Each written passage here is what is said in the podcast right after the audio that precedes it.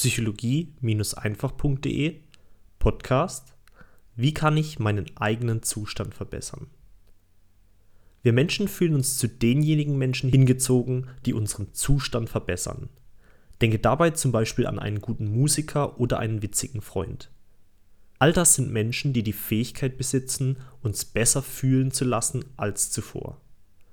Und konkret heißt das auch, dass du, wenn du selbst ein Zustandsverbesserer sein willst, herausfinden musst, wie du deinen eigenen Zustand verbessern kannst. Denn das ist die Grundvoraussetzung, um ihn auch bewusst bei anderen verbessern zu können. Den eigenen Zustand verbessern zu können, ist eine Fähigkeit, die ich vor ein paar Jahren noch für unmöglich gehalten hatte. Damals hatte ich gedacht, dass mein Gemütszustand abhängig von äußeren Umständen ist. Bis ich zu meinem Erstaunen herausgefunden habe, dass das absolut nicht stimmt. Ich habe festgestellt, dass wir es selbst sind, die unseren Zustand verbessern oder verschlechtern. Egal in welcher Situation wir uns auch befinden. Aber wie? Wie funktioniert das genau mit der Zustandsverbesserung? Was kann ich als Individuum tun, damit ich selbst meinen Gemütszustand verbessern kann? Wenn mir jemand solche Fragen stellen würde, dann würde ich mit folgender Aufforderung antworten. Achte auf deine Gedanken.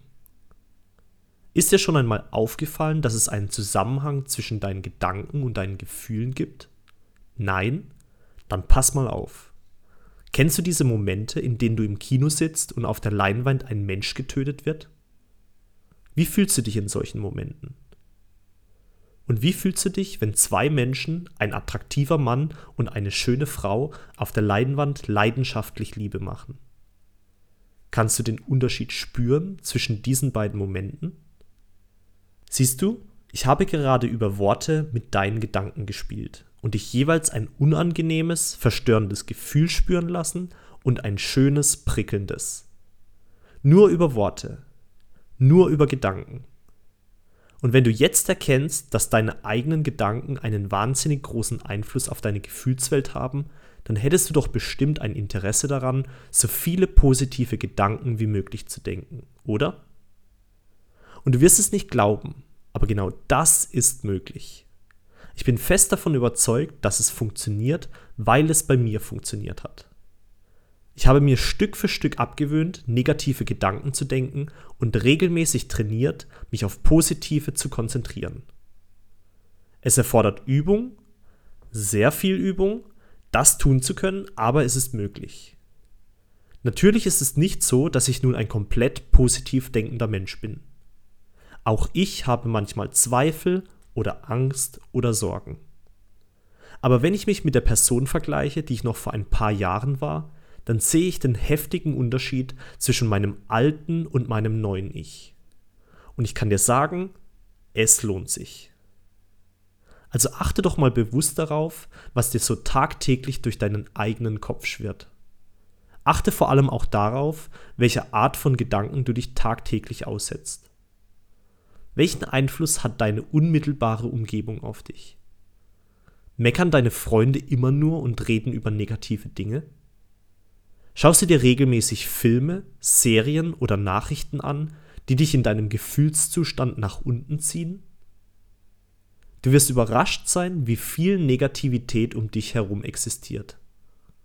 Werde dir aber auch darüber bewusst, dass du eine Entscheidung für dich treffen kannst eine Entscheidung, diese Negativität nicht an dich heranzulassen. Sei es von außen oder von innen.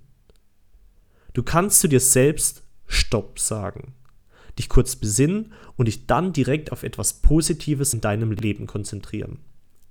Eine Übung, die mir immer wieder dazu empfohlen wurde, ist, kurz aufzuschreiben, für was du dankbar bist. Wenn du das tust, dann konzentrierst du dich automatisch auf die positiven Seiten in deinem Leben.